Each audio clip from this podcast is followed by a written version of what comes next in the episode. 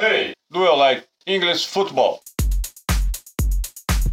Começa agora mais uma atração do blog Sem Pretensão, o Arquibancada Premier, seu boletim informativo do campeonato inglês. Na apresentação, Vitor de Oliveira. Fala galera, sejam muito bem-vindos. Está começando mais um Arquibancada Premier comigo, Vitor de Oliveira.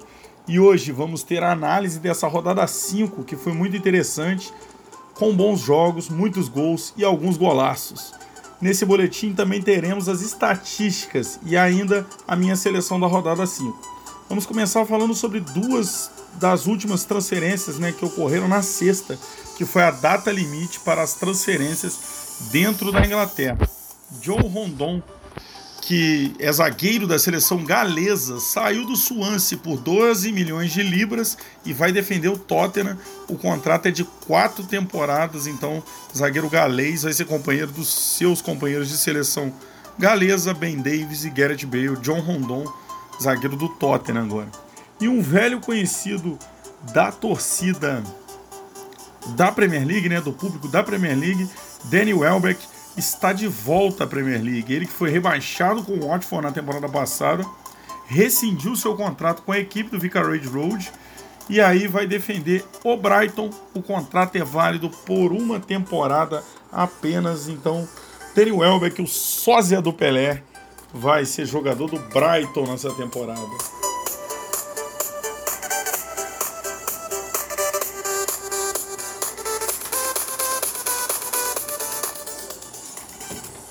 Vamos começar a nossa análise pelo jogo que dá título a esse podcast da rodada 5, ao boletim 9, rodada 5.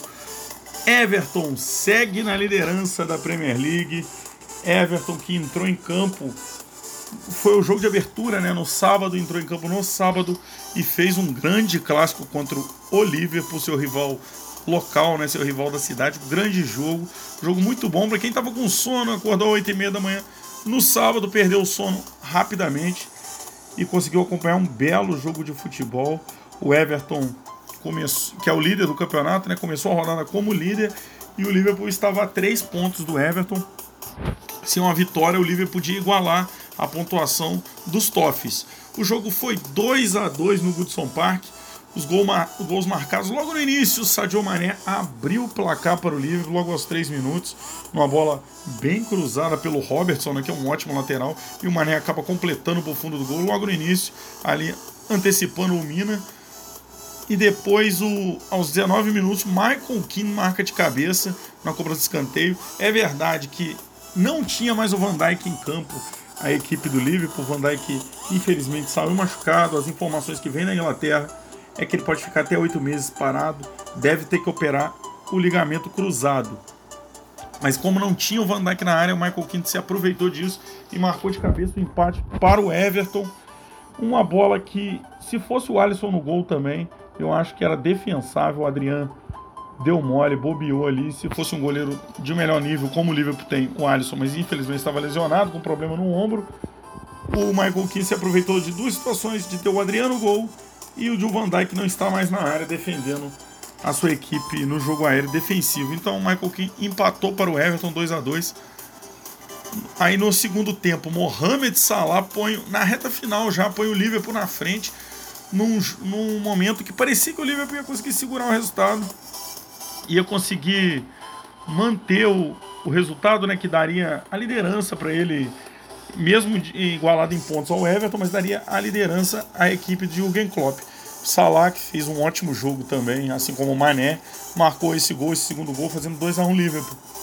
Porém, 10 minutos depois, um belo cruzamento do Lucas Dinha, é verdade, ele bem aberto ali pelo lado esquerdo, coloca a bola na cabeça do Calvert-Lewin, que só complementou uma belíssima cabeçada no contrapé do Adriano. Aí sim não deu para o goleiro espanhol, o goleiro espanhol não tinha o que fazer, não teve culpa no lance Calvert-Lewin marcou seu sétimo gol na, nessa temporada, né? Um jogador que o Liverpool está sempre podendo, o Liverpool, o Everton está sempre podendo contar com ele nessa edição da Premier League. Então, Dominic Calvert-Lewin empatou 2 a 2. Aos 90 minutos, o Richarlison brasileiro foi expulso numa entrada covarde, né? Frontal, um carrinho frontal sobre o brasileiro naturalizado espanhol Thiago Alcântara.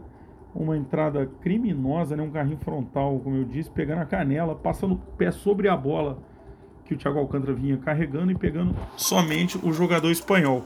Então o Richarlison foi muito bem expulso com cartão vermelho direto e quase complicou a sua equipe que tomou um gol nos acréscimos, né? O VAR acabou anulando, interferindo no lance e anulando o gol que seria marcado pelo Diogo Jota, pelo Diogo Jota, se eu não me engano. E o, mas o Sadio Mané que estava impedido, segundo o VAR, estava impedido. Uma belíssima bola enfiada pelo Thiago, o Sadio Mané faz o cruzamento, mas o VAR deu impedimento do Sadio Mané. Eu, na minha opinião, um milímetro que foi o impedimento que deu no VAR eu acho cruel com a equipe que fez o gol, né? Seria um gol importante para o Liverpool, até pela tabela, ser um adversário direto nesse momento, o Everton, nesse momento do campeonato, ainda início, mas é um adversário direto pela ponta, o Liverpool que vai brigar pelo título até o final. Acho que seria um gol muito importante e foi cruel o VAR tirar o gol por causa de um milímetro. Eu acho que essa regra poderia ser analisada de uma forma melhor, estudar uma maneira melhor de interpretar, senão teremos muitos gols assim anulados que a olho nu praticamente mesma linha, mesma linha, talvez o braço um pouco na frente, mas sabemos que o braço não conta. Segundo eles, uma parte do ombro, né, um milímetro do ombro do Sadio Mané estava à frente do penúltimo defensor. E o impedimento foi marcado. Então eu acho que eles podiam avaliar, não sei como, né, se botarem um centímetro, não sei, de vantagem, não é uma grande vantagem também, mas eu não sei qual alternativa, mas se não fica muito cruel para a equipe que faz gol dessa maneira. E vai, vamos ter vários gols anulados dessa forma. Então fica uma dica aí para a International Board rever esse tipo de análise no VAR, esse tipo de impedimento marcado pelo VAR. Então, final no Goodson Park, dois para o Everton, dois para o Liverpool. Grande jogo que manteve o Everton na ponta da tabela, chegando a 13 pontos na Premier League.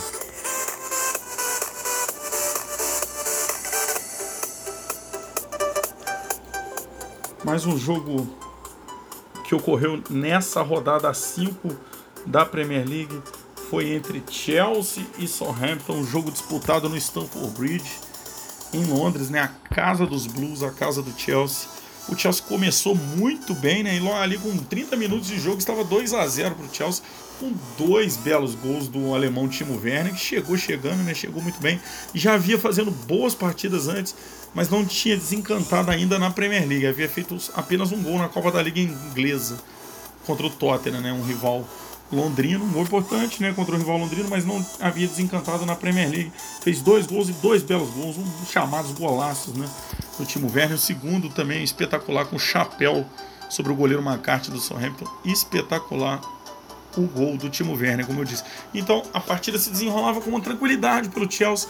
O Chelsea tinha o jogo em mãos e tava, estava 2 a 0 Acabou sofrendo um empate 2 a 2 dois erros de saída, um do Kai Havertz ali pelo, pelo meio, a bola enfiada por trás da defesa, é verdade. A bola roubada na intermediária e a bola enfiada por trás da defesa. O Danny Ings entra sozinho, finta o goleiro Kepa e põe pra, empurra para o fundo das redes, diminuindo para o Southampton. Um ótimo Danny Ings, sempre marcando seus golzinhos pelos Saints. Depois, logo depois, já no segundo tempo, né? Mas logo após, logo no início do segundo tempo, o glorioso Zumar erra na saída de bola, né? Dá a bola no, nos pés do, do. Adams. O T. Adams que adianta muito a bola e o Kepa também consegue, é, consegue se atrapalhar, né? Uma atrapalhada dupla aí da defesa do Chelsea pelo Zumar e pelo Arrizabalaga, né? O Kepa. E o Adams acaba fazendo gol, ainda consegue voltar fintar o Kepa novamente, né? E fazer o gol de perna esquerda. Adams empatando para o Southampton. Só que logo um minuto após o Timo Werner faz mais uma grande jogada, né? O Timo Werner que foi o homem do jogo, né? Nesse 3 a 3 entre Chelsea e Southampton, faz uma grande jogada e toca para o seu compatriota Kai Havertz desencantar. Fez um jogo ruim, eu achei. Um jogo que ele podia aparecer mais, ele ainda está se adaptando, é verdade. Mas conseguiu fazer o seu golzinho, o seu primeiro gol com a camisa do Chelsea na Premier League. Kai Havertz botando o Chelsea novamente na frente com 3 a 2 colocando a equipe do Frank Lampard com vantagem no placar. Já na reta final da partida, nos acréscimos, uma falta lateral, né? O cruzamento, a defesa corta, ela volta para o Theo Walcott, né? Que fez a sua estreia pelo Southampton contra o Chelsea, né? Sua reestreia, para falar melhor, ele que foi revelado pelo Southampton lá atrás, antes de ir para o Arsenal. ele acaba batendo pro gol e o Vestergaard, zagueiro que estava na área, acaba desviando de cabeça. A bola acaba morrendo no fundo da rede do Kepa e o empate estava decretado ali. Então, Chelsea 3, Southampton 3. Um jogo que o Chelsea teve um domínio, teve um volume de jogo maior. Poderia ter conquistado três pontos e deixou dois pontos escaparem aí dentro de sua casa.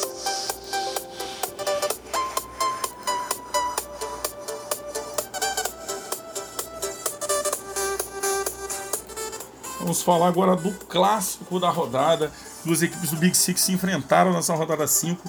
O Manchester City recebeu no Etihad Stadium, né, na sua casa, o Arsenal. Um confronto que é marcado também por Pepe Guardiola e Mikel Arteta nos bancos de reserva. Criador versus criatura, né? Como a gente é, gosta de lembrar aqui, né? Que o Mikel Arteta foi auxiliar do Guardiola por muito tempo, assim como o Domenech, que está hoje no Flamengo, foi o Arteta também foi, está hoje no Arsenal, enfrentou o seu criador Pep Guardiola nesse jogo no Etihad. Perdeu por 1 a 0 é verdade, mas conseguiu amarrar bem o jogo. É, eu achava o Manchester City favorito no pré-jogo, né? Mas ele conseguiu amarrar bem o jogo. O Mikel Arteta a, espelhou a sua equipe taticamente com a equipe do Guardiola, né? Ele conhece muito bem o treinador catalão e espelhou o seu esquema tático com o esquema tático do Manchester City. O Sterling fez o gol do City na partida no primeiro tempo, aos 23 minutos. E de, foi o gol que decretou a vitória do Arsenal, do Arsenal, do Manchester City sobre o Arsenal no Etihad. O, é verdade que o Ederson, goleiro brasileiro, fez boas intervenções ali contra o Aubameyang, principalmente. Teve boas intervenções e conseguiu manter o resultado por 1 a 0. Placar magrinho que é difícil de ver em grandes jogos assim na Premier League, mas foi o que garantiu os três pontos que era o mais importante para a equipe do Manchester City.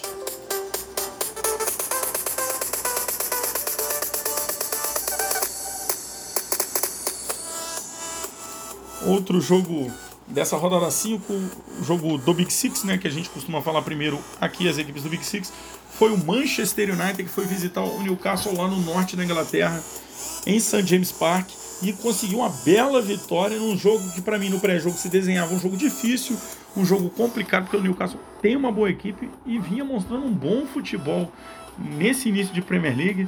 O Newcastle começou bem, começou uma pressão. O Luke Shaw, que tem feito atuações bem bem difíceis, vamos dizer assim, né, para não falar outra coisa. Ele marcou um gol contra logo aos dois minutos do, do primeiro tempo, né, dois minutos de jogo fazendo o Newcastle começar praticamente o jogo com 1 a 0 ganhando por 1 a 0 né, com vantagem por 1 a 0 o Luke Shaw, né, que vem uma, uma atuações terríveis aí. O Alex Telles deve assumir essa posição na equipe do Manchester United. Aos 23 minutos, o Harry Maguire fez um gol com assistência do Bruno Fernandes, né? Um gol importante de empate ali que o Manchester United vinha de uma goleada por 6 a 1 para o Tottenham e a equipe meio que sentiu o gol do Newcastle no início do jogo, né? E, não, e o jogo ficou morno a partir de então. Aos 23 minutos, o Harry Maguire, zagueiro mais caro da história, marcou o gol de empate para a equipe do United e o jogo se arrastou. O Newcastle, o, jogo, o Newcastle conseguiu equilibrar bem as ações, atacou, é verdade, o Newcastle atacou, teve chance de fazer o 2 a 1 como o Manchester United teve também. O jogo foi bem equilibrado. O, o, volume de jogo foi bem parecido. Só que aos 86 minutos, Bruno Fernandes marcou um gol, um gol importante, vibrou muito ali o jogador português, né? que não fez um bom jogo contra o Tottenham, não gostou da substituição que ele que o Ole Gunnar Solskjaer tirou ele no jogo contra o Tottenham. Marcou um gol, vibrou muito na sua comemoração, um gol importante, 2 a 1 ali na reta final, já aos 86 minutos contra, contra o Newcastle fora de casa. E aí o jogo, o Newcastle foi para cima de qualquer maneira e no contra-ataque o Ambissaca fez 3 a 1 praticamente sacramentando a vitória do Manchester United e ainda deu tempo nos acréscimos, no último minuto dos acréscimos, né, o juiz deu 6 minutos, aos 96 minutos, Marcos Rashford fechar a vitória dos Red Devils, vitória importante do Manchester United contra o Newcastle em St. James Park.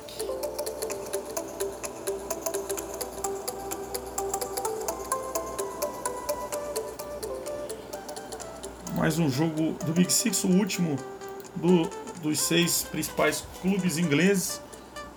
O Tottenham fez um grande jogo em sua casa no Tottenham Hotspur Stadium contra o West Ham. É verdade, empatou por 3 a 3 mas o empate se deu no final uma reação histórica dos Hammers.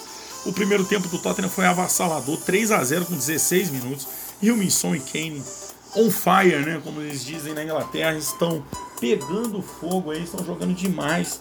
Se o Tottenham tivesse numa posição melhor na tabela e o aproveitamento coletivo fosse melhor, né? O futebol coletivo está até sendo bem apresentado. Acho que a equipe do José Mourinho está no caminho certo com o seu, com o seu futebol jogado, né?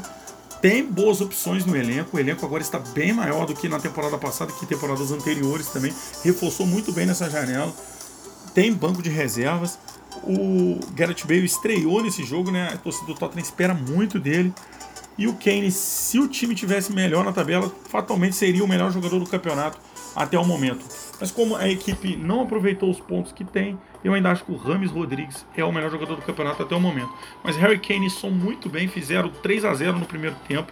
E o time foi administrando, o jogo ficou morno no segundo tempo. Verdade que o, que o Tottenham teve chance também, o Kane bateu uma bola muito boa de fora da área, pegou na trave. Teve chances o Tottenham. E o David Moyes, técnico do West Ham, demorando mexer em sua equipe.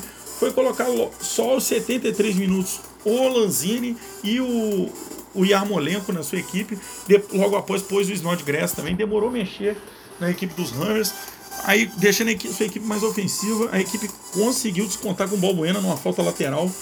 O Balbuena escorou para o fundo do gol, se soco um pouco, disputou essa bola e foi bola indefensável para o Loris.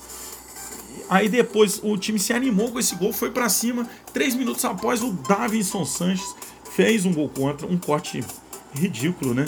Com um zagueiro que joga no Tottenham, numa equipe do Big Six que tem um investimento desse tamanho, não pode errar um erro técnico desta forma, né? Uma cabeçada contra, num momento que não tinha ninguém atrás dele, estava sozinho. Ele cabeçou e para dentro do gol, né, do seu gol e colocou o West Ham na partida. O West Ham animou, pressionou até o final. O Bale, é verdade, fez uma grande jogada e teve a chance de matar o jogo ali para fazer 4 a 2 Teve azar que a bola foi para fora. Não, acho que foi culpa dele, ele acabou tirando demais do Fabianski, que fechou bem o ângulo, né? Que não tinha o que fazer, não tinha que pular na bola, ele fechou o ângulo do jeito que dá, fechou um lado. O Bale bateu do outro e acabou batendo para fora. O West Ham pressionou até o final e no último minuto, um corte mal feito pelo Harry Winks, que em vez de dar um chutão ou tocar pro Lucas que estava mais próximo atrás para dar um chutão, ele tentou tocar ali pro meio. O Lanzini pegou de primeira e fez um golaço, uma obra-prima que, pô, pela minha parte, devia estar no Puskas desse ano. Um golaço do Manuel Lanzini, jogador argentino ex-fluminense, e fez um golaço empatando esse grande clássico, esse grande derby londrino no estádio do Tottenham 3 a 3 Tottenham e West Ham. Um jogo que a equipe do Zé Mourinho perdeu a chance de ficar em terceiro na tabela e perdeu dois pontos, mas está no caminho certo, eu repito. Está jogando futebol bem jogado, tem opções e vai crescer no campeonato sem dúvidas. Vai dar trabalho e vai surpreender muita gente a equipe do Tottenham.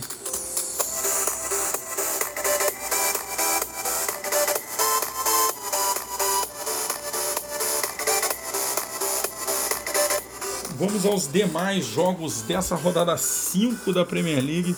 Começando com o jogo que abriu a rodada no domingo, Sheffield United e Fulham. O jogo que as duas equipes somaram seus primeiros pontos no campeonato, né? O Sheffield United e o jogo foi muito amarrado, como era previsto. O Sheffield United amarra muito o jogo. O Fulham também tenta jogar, né? O estilo dos dois é bem parecido, o futebol inglês à moda antiga, muito força física no meio de campo e muito levantamento de bola na área para o seu centroavante.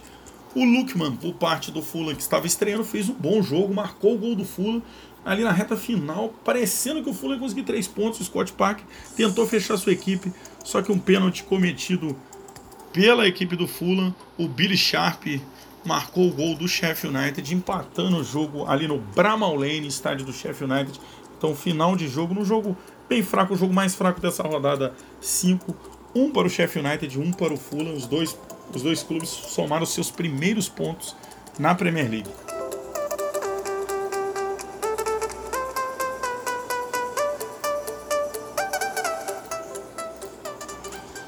Mais um jogo dessa rodada 5. Crystal Palace e Brighton se enfrentaram no Selhurst Park, no sul de Londres. E a equipe do Palace saiu na frente com o Wilfried Zaha de pênalti o ótimo jogador marfinense Wilfried Zaha saiu na frente, o Palace com 1x0. E depois o Roy Hodgson foi fechando sua equipe. É verdade que o Brighton não é, conseguiu jogar de, de, da forma que queria no primeiro tempo, né? O Palace foi melhor na parte no primeiro tempo, mas o Brighton voltou muito bem. O Graham Potter mexeu taticamente na sua equipe e a equipe dominou a equipe do, do Crystal Palace, né? No segundo tempo, o Palace também não fez um bom primeiro tempo, né? Mas o Brighton fez um primeiro tempo bem parecido, então depois do gol, praticamente não tivemos jogos, jogo no primeiro tempo. No segundo tempo, o Brighton voltou muito bem. Teve 20 finalizações, é verdade que são apenas 3 no gol. Mas em comparação ao Palace, o jogo inteiro só finalizou uma vez. E o, não é a finalização do pênalti, a finalização do pênalti não conta. Finalizou uma vez só o Palace. O, o Brighton, o Graham Potter mexeu ofensivamente depois no, no, no decorrer do, do segundo tempo. Colocou o McAllister em campo mexeu no Troçar, que também tentava jogar, mas não, tava, não era o seu dia, o Troçar, nem o dia do Mopai, que são os dois destaques do Brighton. O McAllister ali no finalzinho do jogo, aos 90, conseguiu o empate, o empate merecido pelo Brighton, pelo volume de jogo, pela vontade de ganhar no segundo tempo. Acho que merecia ter uma sorte melhor a equipe do Brighton, mas conseguiu pelo menos um pontinho aí no Selhurst Park. Depois, ainda nos acréscimos, deu tempo para o Lewis Dunk, né, que é capitão da equipe do Brighton, ser expulso também numa entrada criminosa, bem parecida com o que a Richarlison deu no jogo contra o Liverpool. O Dunk deu também um carrinho frontal na pequena área, ali no abafa, tentando marcar o gol da vitória nos últimos instantes da partida.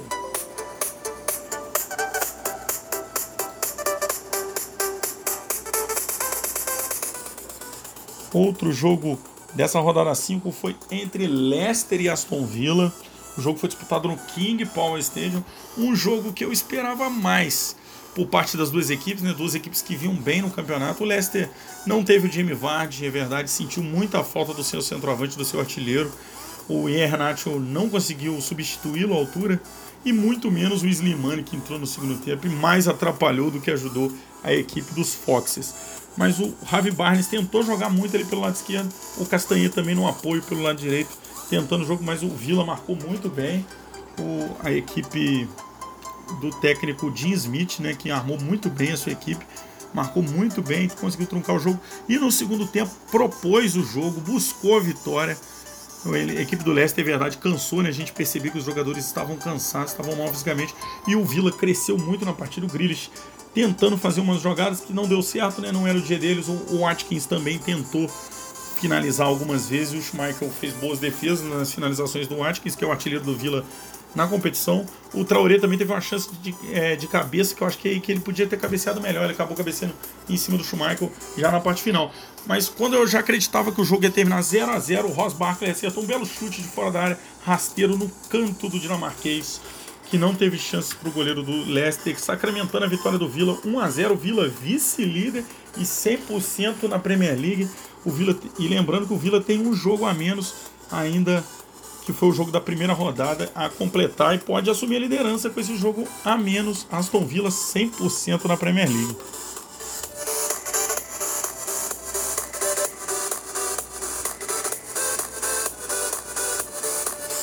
Jogo, os jogos que fecharam essa rodada na segunda-feira, começando com West Bromwich Burley no The Haltons, estádio do West Bromwich. O jogo foi 0 a 0 mas foi um 0 a 0 muito bem animado. Eu consegui assistir muito bem esse jogo. Gostei muito do que foi apresentado pelas duas equipes.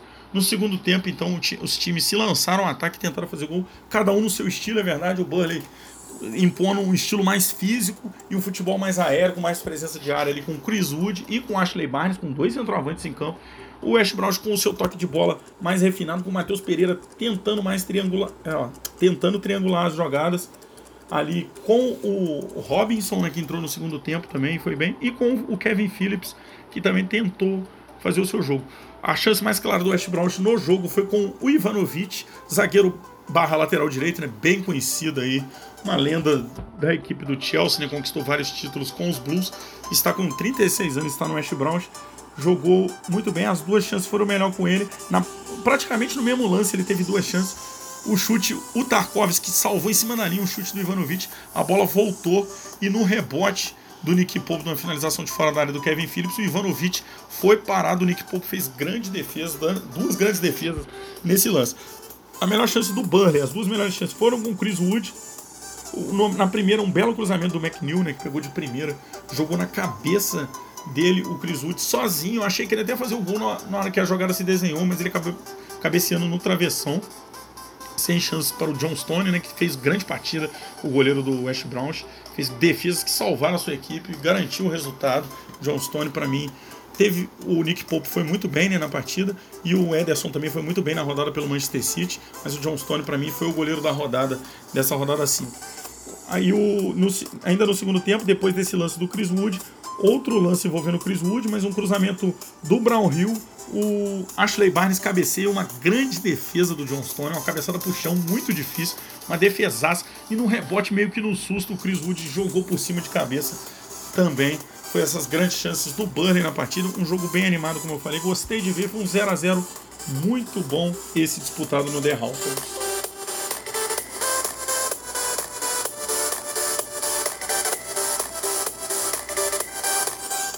Vamos para o último jogo dessa análise aqui, dessa rodada 5. Leeds United Wolverhampton no Allen Road, charmoso estádio do Leeds United, equipe do Marcelo Bielsa, que teve muito volume de jogo, finalizou várias vezes, né? É verdade, cansou no final e deu mais espaço ao Wolverhampton. O... Mas teve várias chances, não finalizou de, da forma adequada. Por exemplo, teve 13 chutes, somente dois no gol a equipe do Leeds United. Então tem que melhorar sua pontaria aí, que o volume de jogo foi muito grande. Rodrigo Moreno, brasileiro naturalizado espanhol, jogou os 90 minutos. E o outro brasileiro, Rafinha, entrou no segundo tempo, fez a sua estreia pela equipe do Leeds United, mas não adiantou. O Wolverhampton venceu por 1 a 0 Como eu disse, o Wolverhampton melhorou na parte final pelo Leeds United ter cansado. E o Raul Jimenez, na única chance que teve, colocou a bola para o fundo do gol do, do Leeds United. O, o, mexicano não perdoa, precisa de uma chance apenas. Vitória importante do Wolverhampton, que não jogou bem e não vinha bem e não vem bem no campeonato. Venceu o Leeds United, que fez um jogo bem melhor do que ele, mas não aproveitou as chances que tinha.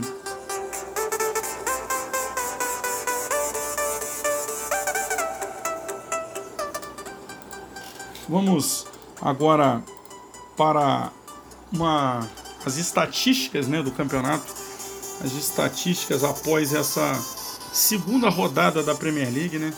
As estatísticas do campeonato inglês no momento. O, o artilheiro do campeonato no momento é o Calvert-Lewin com 7 gols, junto ao Rio Minson, que também tem 7 gols. Mohamed Salah vem de perto aí com 6 gols. Jamie Vardy parou nos 5 gols e quem chega ali forte na briga e tem 5 gols é o Harry Kane. A gente sabe que ele é artilheiro e sempre briga pela artilharia, então preocupa aí os ponteiros Rio Minson, Calvert-Lewin e o Salah também que encostou nessa briga também, sempre está brigando aí nas últimas edições da Premier League pela artilharia. O líder em assistência segue sendo o Harry Kane, dessa vez com 7, ele deu uma assistência nessa partida e segue sendo o artilheiro da o artilheiro, o líder de assistência na Premier League, Harry Kane, então sete assistências. O, a defesa que tomou menos gols, né, com Clichits, não que a defesa tomou menos gols, passou mais jogos sem tomar gols, é o Clichits, melhor explicando, é a do Aston Villa, junto ao do Wolverhampton, tem três Clichits nessa Premier League. O melhor ataque do campeonato é do Tottenham com 15 gols, o Everton tem 14, está em segunda aí. Então o Tottenham com muitos gols aí. O Rio Minson e Harry Kane, um tem 7, o outro tem 5, né? São 12 gols juntando a dupla de ataque dos Spurs.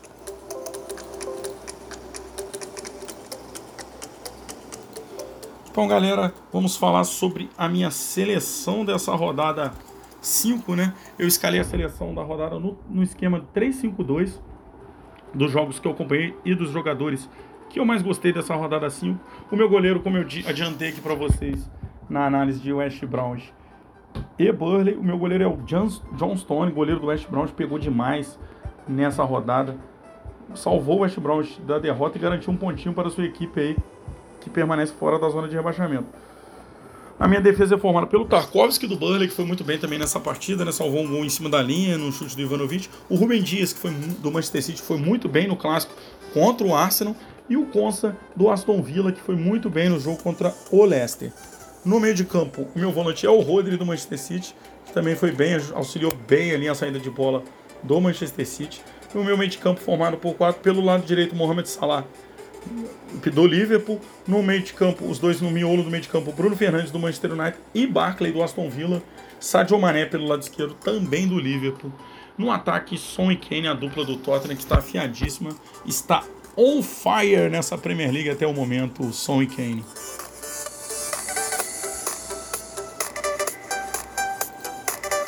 Então, galera, esse foi mais um Arquibancada Premier. Espero que vocês tenham gostado do conteúdo e da análise dessa rodada 5 não se esqueça de seguir as nossas mídias sociais lá, Instagram, arroba Spotify, Deezer, Google Music, Apple Music, estamos em todas essas plataformas de áudio aí para você escutar os nossos podcasts, não somente aqui do Arquibancada Premier, como os, os demais podcasts do Sem Pretensão.